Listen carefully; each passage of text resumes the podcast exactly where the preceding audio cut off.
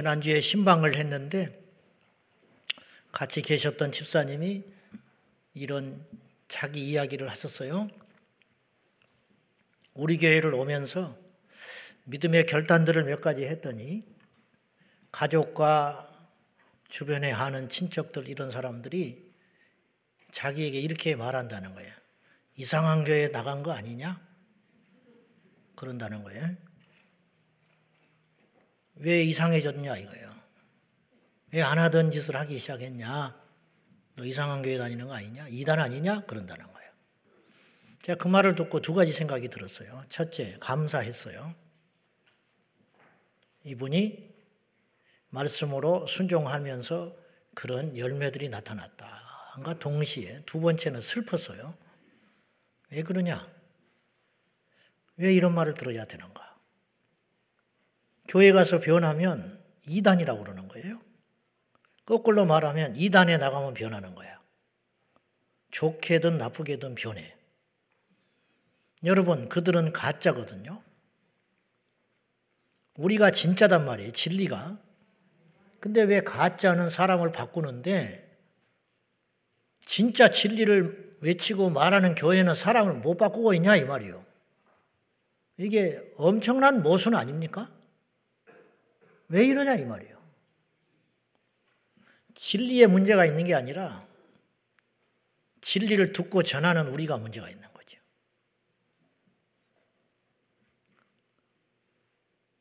바뀌지 않으려면 뭐하러 예수를 믿습니까? 그대로 살아가려면 그 성질 머리, 그 습관, 그 죄성, 그 짓을 계속 하려면 교회를 뭐하러 다니냐고. 우리끼리 헌금하고 먹고 마시고 진탕 써버리고 개모임하고 똑같은 거지. 교회가 뭐하러 있습니까? 그런 생각을 해보는 거죠. 지난번에 우리가 용산에 집회를 가려다가 용산 이태원에서 사고가 나는 바람에 집회가 취소됐어요. 갑자기. 버스 계약금 한 거 700만 원이 그대로 사라지고 말았어요. 너무 아프지, 아깝잖아요. 그런 일로 그 돈을 써버렸다는 것이 아깝고. 제가 그 말을 한번 한 적이 있었더니 우리 권사님 한 분이 적금을 깨가지고 왔어요. 목사님이 너무 가슴 아픈 것이 자기가 느껴졌다는 거예요. 제가 700만 원 드릴게요. 헌금을 했어요. 제가 울었습니다. 우리 권사님 한 분이 연말연시 성탄절을 앞두고 서울역의 노숙자들을 섬기고 싶어서 자기 사비를 들여가지고 물건을 주문해가지고 물건을 혼자 포장해가지고 차에다가 잔뜩 싣고 노숙자들을 섬겼어요. 그리고 돌아가서 한복판에 시내 한복판에서 또 예수 그리스도를 전했어요. 우리 교회만 이렇게 했습니까? 이 땅에 많은 교회들이 우리 자랑이라는 게 아니라 저는 붙이지도 않고 빼지도 않고 그대로 이야기한 거예요. 어째서 이런 일이 일어나지요? 거의 잘했다 못했다고 말하는 게 아니에요, 제가. 특이한 일이 생겼잖아요. 특이한 일. 안 그래요? 세상에 이런 데가 있습니까? 이렇게 할 수 있는 곳이 있어요? 학교에서? 국회에서? 안 되잖아요? 왜 이런 일이 생기느냐? 교회 때문에 그러는 거예요. 이 교회가 없어진다고 생각해 봐요. 이런 교회를 없애려고 하는 무리들은 도대체 어떤 존재들이냐는 거죠. 우리가 교회를 다니니까 교회를 허위적으로 보지 말고 정확히 보자는 거죠. 근데 이 땅에 정말 어이없는 일이 벌어지고 있는데 교회를 다니는 성도와 목사들이 교회를 맡겨요. 교회를 공격해요. 교회를 공격해. 교회를 바르게 한다는 이유로. 개혁을 해야 된다고 하면서 저는 이런 말도 들었어요. 우리 교회 장로님들은 아니지만 어느 교회 장로님들이 자기가 장로된 것이 하나님께서 목사님 하시는 일에 제동을 걸어가지고 목사님을 바른 길로 인도하는 것이 자기의 사명이래. 대놓고 그렇게 이야기를 해. 그래서 그 교회가 부흥하는가? 그래서 그 교회가 제기를 가는가? 시끄럽기만 하죠. 누참하라지만 저는 목사 편이 아니에요.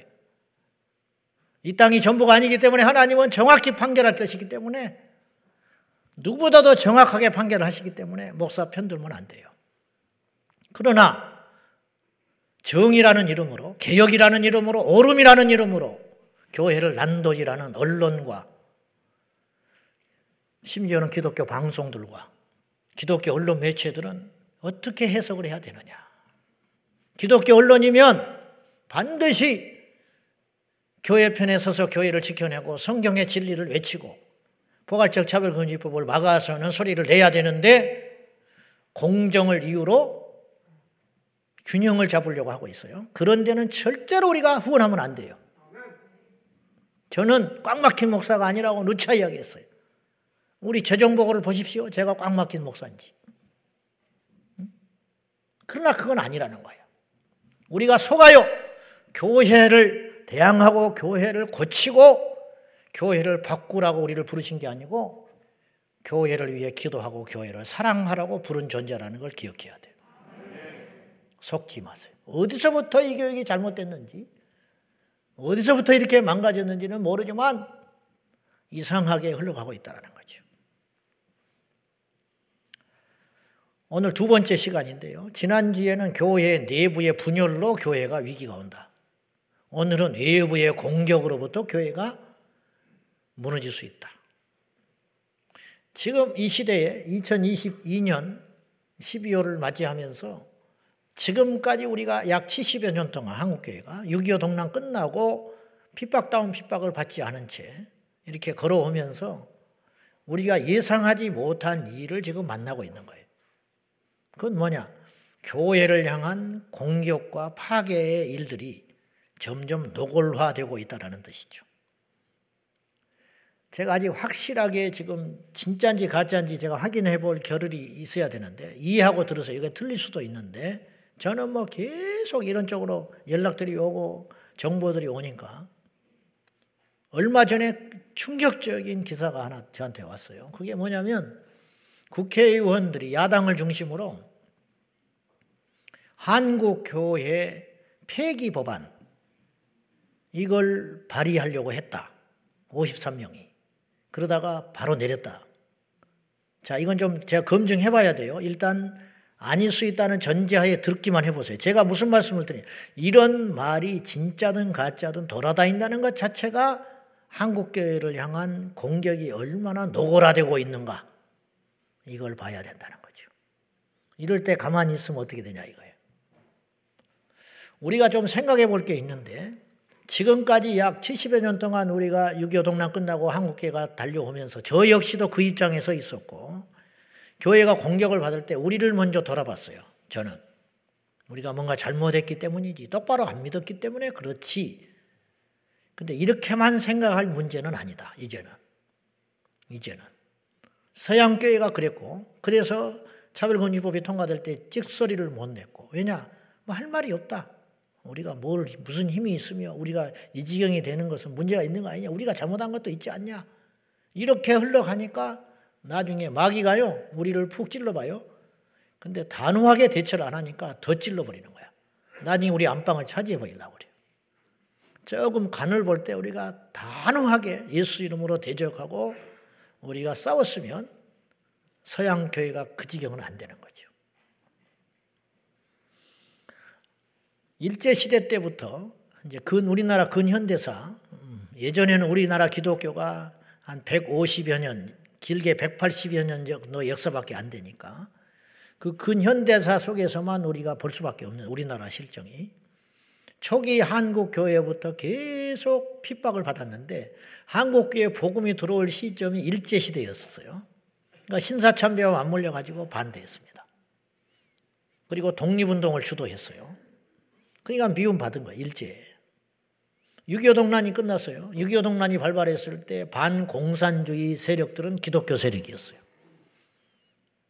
독재 정권들이 7, 80년대를 휘몰아칠 때 앞장서서 민주화를 외쳤던 세력들은 교회 세력이었어요. 그러니까 이유를 막론하고 그 옳다 그르다를 떠나서 일단 표면적으로 그리고 이제 2022년, 2020년 요때 우리 이 시점 3, 4년 요때부터 우리가 지금 갖고 있는 투쟁의 목적이 뭐냐면 포괄적 차별금지법 동성 결혼 합법화 이 문제로 지금 우리가 맞물려 있는 거예요. 정치권이나 세상의 주도 세력에 보면은 사사건건 교회가 방해를 하는 거예요.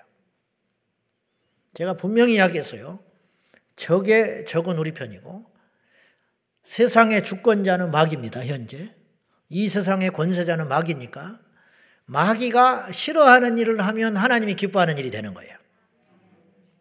말씀대로 살면 세상이 우리를 싫어해요. 말씀을 지키고 살면 우리는 세상에 가서 어떤 취급을 받냐면 박수를 받는 게 아니고 미움받아요. 성가신 존재, 귀찮은 존재, 까다로운 존재, 예민한 존재, 그냥 잊지 않는 존재. 이런 취급을 받는 것은 우리가 잘못해서 그런 취급을 받는 게 아니고 제대로 가기 때문에 그런 취급을 받아야 마땅하다. 자, 무슨 말이냐면 교회가 세상으로부터 공격을 받는 이유는 결국은 둘 중에 하나예요. 하나는 제 역할을 못했기 때문에 짓밟히는 거예요. 제 역할을 못하니까 밖에 버려진 소금이 돼가지고 사람들이 밟고 지나가는 거예요. 뭐 이런 귀찮은 이런 쓸데없는 것이 있는가. 야, 교회가 있으면 무슨 필요가 있냐? 이렇게 생각하는 거죠. 지들끼리 맨날 모여가지고, 어? 밥이나 먹고, 어디 때가 되면 놀러 나 다니고, 기껏 부활절에 뭐 계란이나 그, 어? 요새 누가 계란 먹냐? 전도지, 아이고, 지긋지긋하다. 이 정도의 어, 취급을 받는다면, 이건 무시받고, 무시받고 있는 거죠.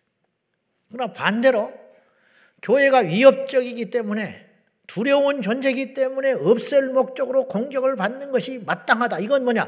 교회가 자기 할 일을 똑부러지게 하기 때문에 세상이 감당 못한다는 거예요. 그래서 히브리서 11장에 세상이 감당하지 못하는 자들. 세상이 못 해봐요. 그냥 미운 거야. 이길 수 없으니까 두렵고 믿고 없어지기를 바라는 것이죠. 후자로 취급을 받아야 초대교회라는 거죠. 후자예요. 우리 교회가 그런 교회가 되어야 됩니다. 자기 할 일을 똑바로 하기 때문에 똑부러지게 해버리니까 마귀가 싫어하는 교회. 권세자들, 법들, 사회적 문화 이런 걸 통해서 교회를 겁박하고 협박하는 그러한 공격을 받는 교회. 1910년 3월 31일 화성 제합리 장터에서 대한독립 만세를 제합리교회 청년들이 주축이 되어서 만세 운동을 했어요. 그것을 못마땅해 여긴 일제가 그 뒤로부터 보름 후에 4월 15일 오후 2시경에 일본 보병 79연대 소속 헌병들이 15살 이상 신자들을 교회에 다 모이게 했어요. 그리고는 밖에서 문을 걸어 잠그고 기름을 끼얹고 불질르고 총을 발사해서 무참히 학살당했는데 불에 태워 죽고 총 맞아 죽고 그걸 말리러 온 남자 성도 6명과 여자 성도 2명을 현장에서 긴 장검으로 잔혹하게 학살해 버렸어요. 도합 31명이 비명 행사하고 말았습니다. 그리고 31채 집을 불살라 버렸어요. 일제가. 왜 그런 짓을 했냐? 그들이 사기를 쳤습니까? 도둑질을 했습니까? 누구를 죽이기를 했습니까? 단 이유 하나. 신사참배 거절하고 나라를 사랑하여 독립하겠다고 독립운동한 결과. 근데 왜 그들이 그렇게 나섰냐? 신앙인이었기 때문에 그렇다. 신앙인. 개는 짖어야 제 역할을 하는 겁니다. 북은 소리를 내야 합니다. 교회는 세상의 불의와 싸우라고 있는 거라는 거예요. 그래서 내가 소금이 되고 빛이 돼야 된다 그랬어요. 차별금지법, 동성 가정 합법화, 음란한 세상을 꾸짖지 않으면 교회는 없어져요. 찢어진 북이 되고 짓지 못하는 개가 되는 거지. 교회는 하나님의 입입니다. 입. 교회가 침묵하면 하나님이 소리를 안 내시는 것 같아요. 하나님의 진리가 교회를 통해서 증거되지 않으면 세상은 썩어버려요. 응, 세상이 썩어버려요. 오늘 교회를 지키라. 미래를 지키기 위해서는 교회를 지켜야 한다. 납득되시죠? 교회를 지키는 두 번째, 세상의 위협, 공격으로부터 교회를 어떻게 지킬 것인가. 오늘 사도행전 4장에는 복음 전파로 5천 명이 단번에 돌아오는 회심한 사건이 일어난 다음에 위기를 느낀 기득권 세력들, 장로, 서기관, 유대인들, 관리들이 하나가 돼서 평소에는 하나가 아닌데 하나가 돼가지고 이들을 핍박하기 시작합니다. 사도들을 베드로와 요한을 불러가지고 겁박을 했어요. 뭐 때문에 이들이 잡혀갔냐? 왜 예수를 전하냐는 거야. 왜 예수를 전해서 안진병을 일으키고 세상을 시끄럽게 하냐? 왜 예수를 전해서 사람들을 끌어모으느냐? 예수가 그렇게 위력적인 거예요. 세상은 예수님의 이름을 거부해요. 주님이 말씀하셨어요. 너희를 미워하면 너희를 미워하는 게 아니다. 너희를 미워하기 전에 먼저 나를 미워하는 줄 알라. 예수 안전하면 미움 안 받아요. 교회가 침묵하고 있으면 미움받을 이유가 없습니다. 까닭이 없어.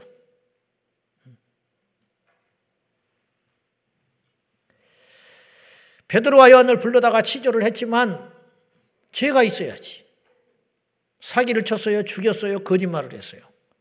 예수 그리스도를 전하여 안진병이 된 인생을 일으켜 그 인생을 바꾸고 그 집안을 바꾼 죄밖에 없잖아요.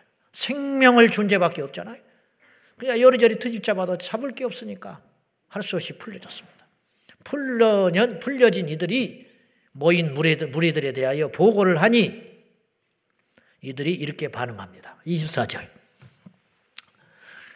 시작. 그들이 듣고 한 마음으로 하나님께 소리를 높여 이르되 대주제여 천지와 바다와 그 가운데 만물을 지은 이시요. 사람이 이렇게 협박을 받고 나왔다 그러면 위축이 돼야 되는 거예요. 근데 이들은 위축되지 않았어요. 하나님을 찬송했어요. 이 우주 만물의 주인이신 하나님이여 영광을 받으소서. 소리를 지르면서 이렇게 찬송할 수밖에 없었던 이유가 세 가지가 있어요. 첫째, 26절 봐요. 시작. 세상의 군왕들이 나서며 관리들이 함께 모여 주와 그의 그리스도를 대적하도다 하신 이로소이다. 무슨 이게 구약의 말씀을 가져왔잖아요. 이런 일이 있을 것이다. 예상했다. 그런 뜻이에요.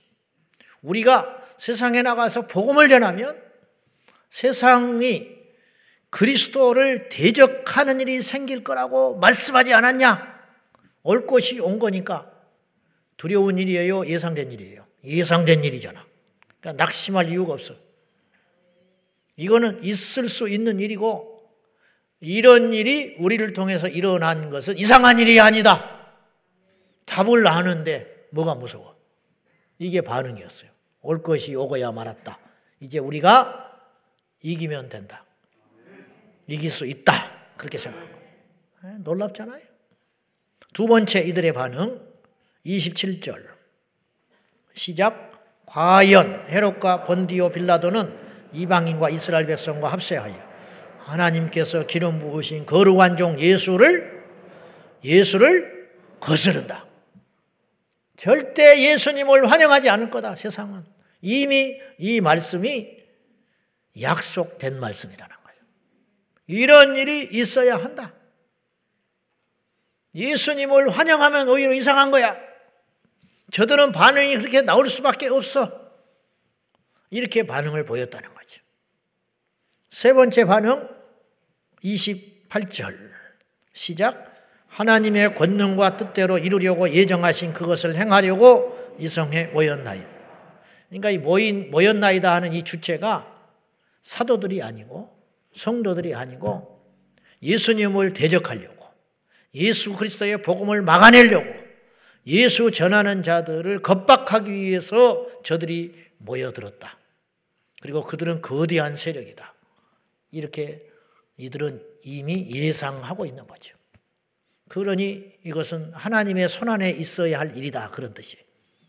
갑자기 일어난 일이 아니라는 거예요. 음. 여러분, 우리 하나님께서 우주 만물의 주인이십니다. 주인이시다.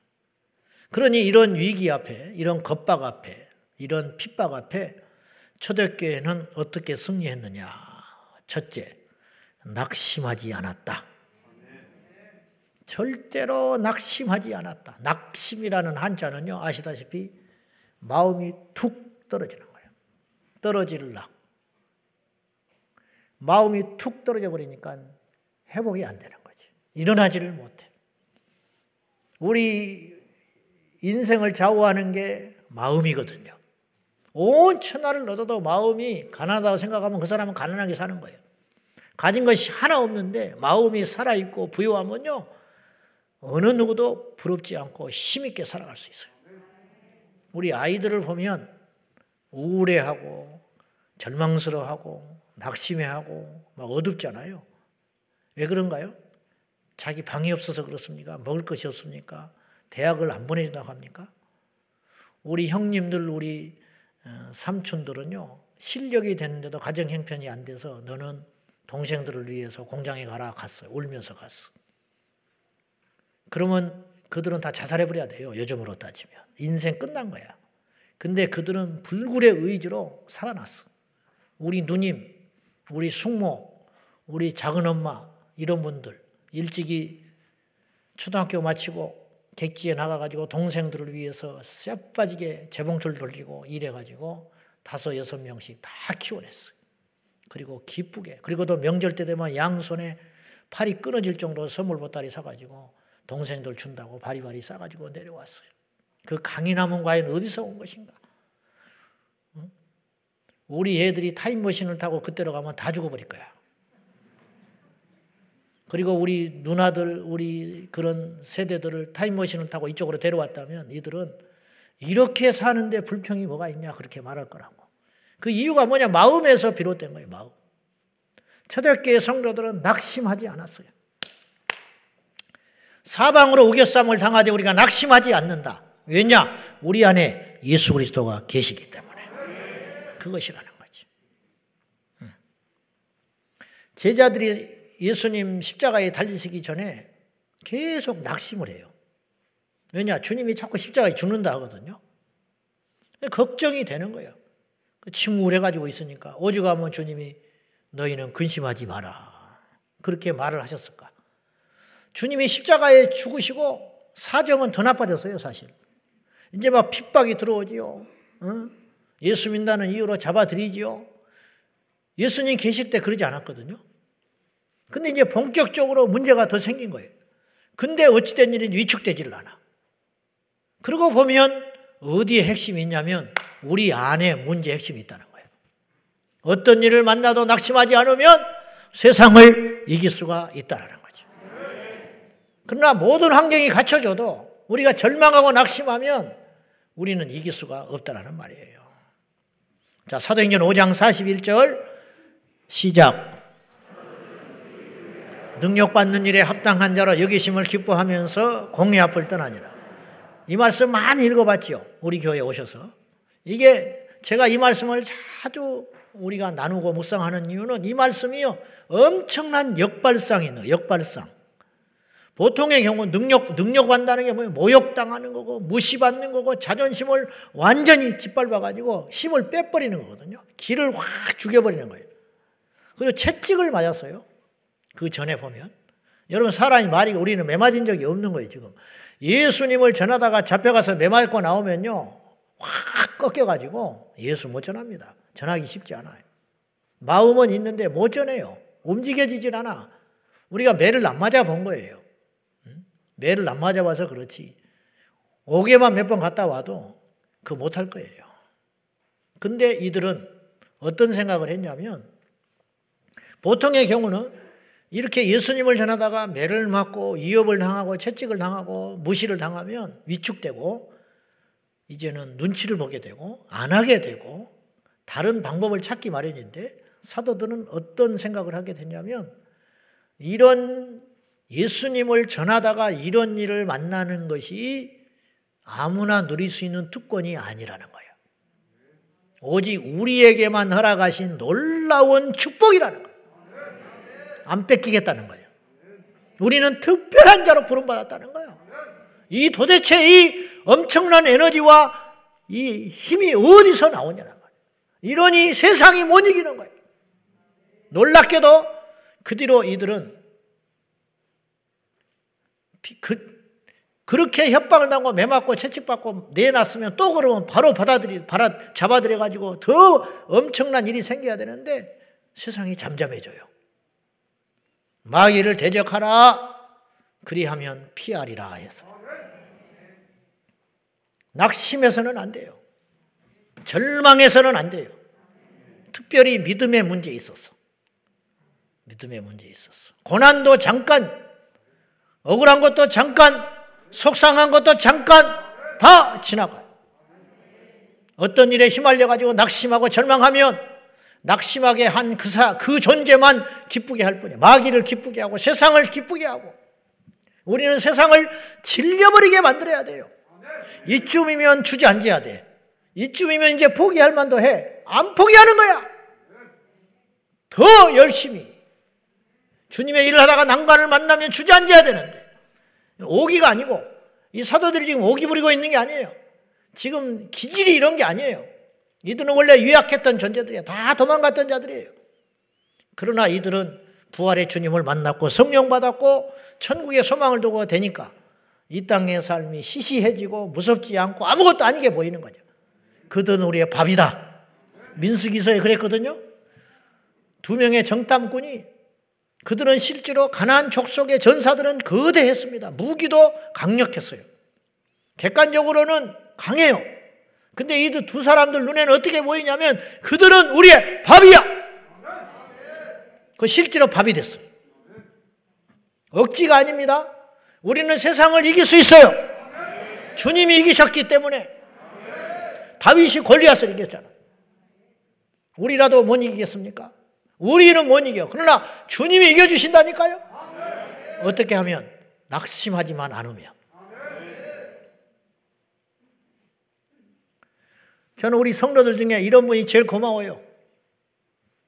어떤 사역이 해야 되는데 기도하고 고민하다가 전화를 했어요. 이것 좀 해주십시오. 그러면 다 짠 것 같아. 똑같이 이렇게 말을 해. 바로 대답을 안 해. 자존심 때문에 그러는지 예 하겠습니다 하는 사람이 한 명도 없고 그래. 잠깐 멈칫거려. 그러면서 이렇게 말을 하는 경우들이 많아요. 부족하지만 목사님이 그렇게 말씀하시니까 하겠습니다. 누가 그렇게 시킨 데 없는데 똑같이 그렇게 말을 하대. 부족하지만 하겠대. 얼마나 고마운지 업어주고 싶어요.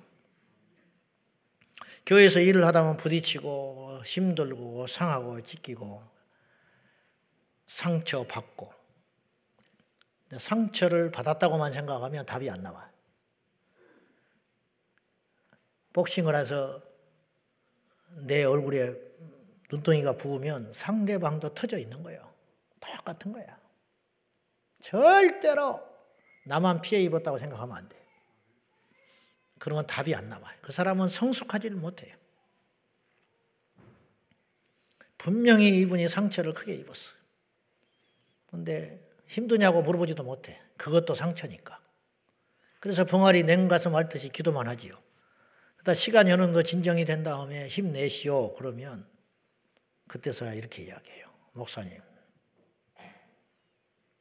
저는 걱정하지 마십시오. 저는 이런 일로 무너지지 않습니다. 더 열심히 할 겁니다. 제가 그냥 어쩔 줄 모르겠어, 좋아서. 여러분, 믿음이 있어서 버티는 게 아니에요. 버텼기 때문에 그 사람이 믿음이 있는 거예요. 같은 말 같지만 차이가 커요. 자, 제 말이 억지가 아닌 걸 잘 들어보십시오. 예수님이 이렇게 말하셨어요. 실족해 하는 일이 없을 수는 없다. 아, 주님 우리를 너무 잘 아시는 거야. 그리고 위로가 돼. 그렇구나. 아무리 우리가 열심히 제대로 온전하게 조심한다 해도 우리 행동을 보고 실족하는 사람이 있을 수 있겠구나. 주님이 이해하신 거예요. 실족해 하는 일이 없을 수는 없지만 실족케 하는 그 사람은 화가 있도다. 그렇게 말씀하셨어요. 무슨 말인지 우리가 알죠. 그렇게 조심력에 행동해라. 그 소리인데. 정말 손해본 사람은 누굴까? 사도 바울이요. 셀 수도 없는 사람을 실족시켰어요. 주님을 만나기 전에. 성경에 자세히 안 나와서 그렇지 기세가 등등해서 예수 누가 믿 는 자들이 모였다 그러면 잡으러 다녔거든요. 그 위협에 굴복하고 그것 때문에 그 핍박을 못 이기고 예수 떠난 사람이 얼마나 많았겠습니까? 그렇지 않겠어요? 근데 사도 바울은 정작 나중에 회심해가지고 주님의 종이 돼버렸어. 누가 손해봤냐 이 말이에요. 어제 교구 모임 하는데 사회 보는 장로님이 이런 퀴즈를 냈어요. 누가 보면 15장에 탕자가 나오는데 탕자가 집으로 돌아왔다는 거야. 그때 제일 피본 사람이 누구냐는 거야. 응? 탕자가 돌아왔을 때. 큰아들, 땡, 살찐 송아지. 아니, 지가 돌아왔으면 돌아왔지. 왜 살찐 송아지가 죽어야 돼? 사고 치고 돌아온 놈 때문에 멀쩡한 살찐 송아지가 죽어버린 거야. 살찐 송아지는 너무 억울하게 죽은 거예요. 이 왼수가 돌아와가지고 자기가 잔치의 제물이 됐어요. 근데 가만히 생각하면 말이 되는 소리예요, 이게. 그죠? 절대 억지가 아니에요. 말이 딱 되는 소리라고. 제 말을 잘 들어보세요. 실족게 하는 일이 없을 수는 없지만 실족게 하는 자는 화가 있도다. 근데 여기서 빠진 말이 있어. 실족한 사람은 더 손해 본 거야. 실족시킨 사람은 다시 돌아올 수 있다니까요. 뻔뻔하게 버틸 수 있어요. 떨어져 나가진 않았잖아. 실족시켜버리고 자기는 버티고 있는 거지. 그러나 튕겨 나간 사람은 무슨 수로 어떻게 하냐고. 여러분 제가 길거리에서 정신 나가가지고 오줌을 싸고 있었어.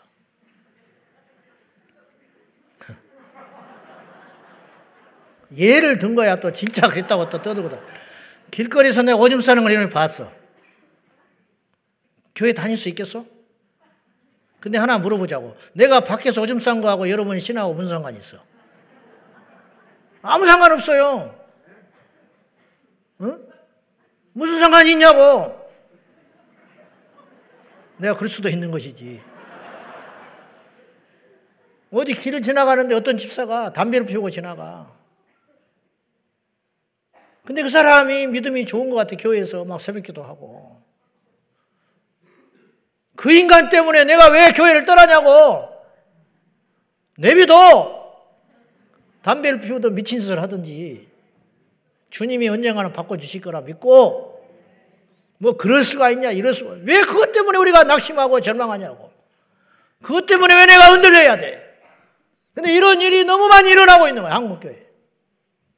우리 마음을 절망시키고 낙심시키고 낙담시켜가지고 기도를 못하게 하고 예배가 안 되게 하고 교회 공동체를 이탈하게 만들고 떨어지게 하는 일들이 위협을 받고 예수를 못 전하게 하고 협박을 받았다는 그러나 이들은 절대로 그런 일 정도로 넘어지지 않았다는 거예요. 멘탈이 강한 게 아니고 믿음이 강한 믿음이 이 힘, 이 신앙을 우리가 본받아야 돼요. 위협을, 위협이 올 때 이들은 굴복하지 않고 하나님께 오히려 엎드려 기도했습니다. 이들이 찬송하며 말씀으로 해석을 하고 그들을 하나님 앞에 기도하잖아요. 엎드려서. 그럴 때 성령께서 임재하셔서 충만히 기름 부어 주시고 담대하게 하시고 땅이 흔들려 가지고 와 우리의 기도를 하나님이 기쁘게 들어 주시는구나. 그리고 담대히 말씀을 전하러 나갔어요. 그러니까 막 입장에서 볼 때는 이게 보통 성가신 일이 아니에요. 두 명을 불러다가 협박해 가지고 절대로 예수 전하지 마라. 입단속을 시키고 반창고 붙여서 내보냈더니 가서 쪼르르 이야기해가지고 수십 명이 이제 벌떼같이 예수를 전하는 일이 생기는 거야. 그래서 손 드는 거야. 뭐 해 볼 수가 없는 거야. 해 볼 수가. 이런 우리 교회가 돼야 됩니다. 세상을 이기고 정복하고 다스리고 무엇으로 칼이 아니라 세상의 힘이 아니라 복음의 능력으로 왜 세상은 그렇게 예수 전하는 걸 극도로 싫어할까? 지금 사도행전을 쭉 초기부터 읽어보라고요. 어쨌든 예수만 전하지 말라고 막 사정을 하는 거야. 다 해도 된다. 모여라. 모여도 좋은데 예수는 전하지 말아라. 병도 고쳐라. 예수는 전하지 말아라. 착한 일도 해라. 그러나 예수는 전하지 말아라. 여기에 초점 맞춰져 있잖아요. 예수를 전하지 말아달라고 막 협박하고 사정하고 말리는 거야. 왜 그러는가? 예수 그리스도의 이름이 이 땅을 살리기 때문이에요. 예수 이름으로 안짐에게 일어났죠. 예수 이름으로 죄가 끊어지지요. 예수 이름으로 죽은 자가 살아나지요. 예수의 이름으로 예수를 전해 들은 자들이 집에 돌아가고 예수를 전해 들은 자들이 효도하기 시작하고 예수를 전해 들은 자들이 죄를 끊게 되고 예수를 전해 들은 자들이 하나님의 말씀 앞에 굴복하여 거짓말자니가 정직하게 되고 악한 자들이 선하게 되고 더러운 자가 깨끗하게 되고 예수 폭탄. 여러분 폭탄은요 던지는 사람한테 위력이 있는 게 아니에요. 던져진 폭탄에 위력이 있는 거야. 위력이 있는 거야. 핵폭탄을 누가 누르는지 기억도 안 나요. 히로시마 원자 폭탄 떨어질 때 누가 버튼을 눌렀는지 그 기억이나 합니까? 찾아보면 있겠지만 역사 속에서 그거 우리 관심도 없어요. 문제는 이거예요. 그 폭탄이 얼마나 어마어마한 위력이 있었는가 이것만 우리 안에 기억이 있는 거예요.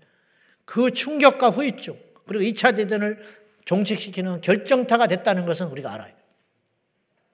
누가 전하느냐가 문제가 아니에요. 예수 그리스도를 정확히 전하기만 하면 누가 전하든지 간에 전해진 그 예수가 분명하다면 전해진 예수가 한 가정과 공동체와 한 국가를 바꿀 걸 알기 때문에 마귀는 죽기 살기로 공격하고 위협하고 있는 거죠. 예, 교회가 예수 그리스도를 전하지 않으면 세상은 교회를 그냥 둬요. 그러나 교회가 복음의 중심인 예수 그리스도를 전하기 시작하면 세상은 긴장하고 싫어하고 미워하고 박해하는 일이 일어난다 이 말이죠. 그럼 우리는 그때 포기해야 될 것이냐? 사람들이 싫어하니까 포기해야 될 것이냐? 그렇게 생각해서는 안 되고 우리가 가진 이 복음의 능력이 얼마나 위대하고 강력한지를 알게 됐으니 더 전해야 된다 이런 뜻이에요. 예수께서 말하시기를 내가 길이다. 내가 진리다. 내가 생명이다. 세상은 길을 못 찾고 있어요. 세상은 죽어가고 있어요. 세상은 거짓에 사로잡혀 있어요. 그러니 진리와 생명과 길인 예수를 전해야 돼요. 천하 인간의 다른 구원 얻을 만한 이름을 주신 적이 없다. 어떤 이름도 구원 못 받아. 예수 이름만이 구원을 받을 수 있어요. 주는 그리스도시요 살아계신 하나님의 아들이십니다. 예수 그리스도가 하나님의 아들인 걸 세상은 몰라요. 다시 오신다는 것도 몰라요. 그러니 외쳐야 돼요. 그래서 세상을 바꿔야 된다 이런 뜻이에요. 뒤 흔들어 놔야 한다. 그런 뜻이 되는 것이에요. 이것이 복음 폭탄, 예수 폭탄. 이걸 못 자네하려고 교회를 잔해하고 교회를 입막음하고 교회를 파괴하려는 어떤 위협에도 굴하지 말고 우리는 낙심하지 말고 더욱 힘을 얻어서 마지막 한 사람까지 우리 인생을 절대로 시시하게 살지 말고 생명은 하나님께 달려 있어요. 우리 자녀도 우리가 대학 보내고 잘 키운다고 잘 되는 것도 아니에요. 좋은 집안과 사돈 맺어서 결혼시킨다고 해서 행복하게 사는 것도 아니에요. 건강관리 잘한다고 오래 사는 것도 아니에요. 하나님 손에 다 달려 있어요. 하나님께 잘 보이면 되는 거예요. 하나님이 기뻐하는 일을 하자. 우리 교회가 하나님이 기뻐하는 일을 하면 앞으로 영원히 살아남을 수 있어요. 우리가 하나님이 기뻐하는 일만 하면 주님께서 우리에게 풍요롭게 하실 것이고, 우리를 고쳐주실 것이고, 우리에게 강하게 하실 것이고, 우리 교회를 부흥시켜 주실 것이다. 그러나 쓸모없는 존재가 되면 밖에 번져져서 짓밟게 만드는 무시받는 존재가 될 것이니 이렇게 하지 말고 100년 후에도 주님이 오시지 않는다면 여기에 우리는 다 죽겠지만 100년 후에는 우리 다음 다음 다음 다음 세대들이 이곳에 모여 열심히 더 강력하게 예배하고 더 힘있게 전도하는 교회로 살아남기를 위해서 우리가 복음 대신 예수 그리스도를 온전히 바로 전하는 그래서 세상의 위협에 굴하지 않고 굳세게 맞서는 강력한 교회 우리 교회가 되시기를 한국 교회가 되시기를 주님의 이름으로 축원합니다. 기도하겠습니다. 하나님 아버지, 죽어가는 영혼을 살리는 복음의 능력, 악한 영들을 제압하는 예수의 이름, 음란한 세상을 무너뜨리는 거룩한 말씀을 가진 교회가 되게 하여 주시옵소서. 주여 어떤 경우에도 세상의 위협에 굴하지 아니하고 주 예수는 그리스도라고 담대히 전하는 예수 복음 폭탄 소유한 저희들이 되게 하여 주옵소서. 예수님의 이름으로 기도 올리옵나이다. 아멘.